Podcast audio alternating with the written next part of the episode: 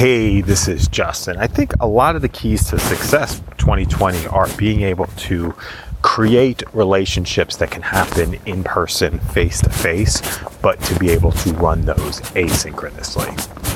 So, um, what do I mean by that? Yeah, so like I have, uh, there's a couple of meetings that I missed this weekend, um, uh, but want to still be able to provide value into into the group, and that can be done through uh, through asynchronous communications, also having the finger on the pulse of what's going on to be able to spring into action when uh, when something opens up or something becomes a new possibility or a new way of, of operating.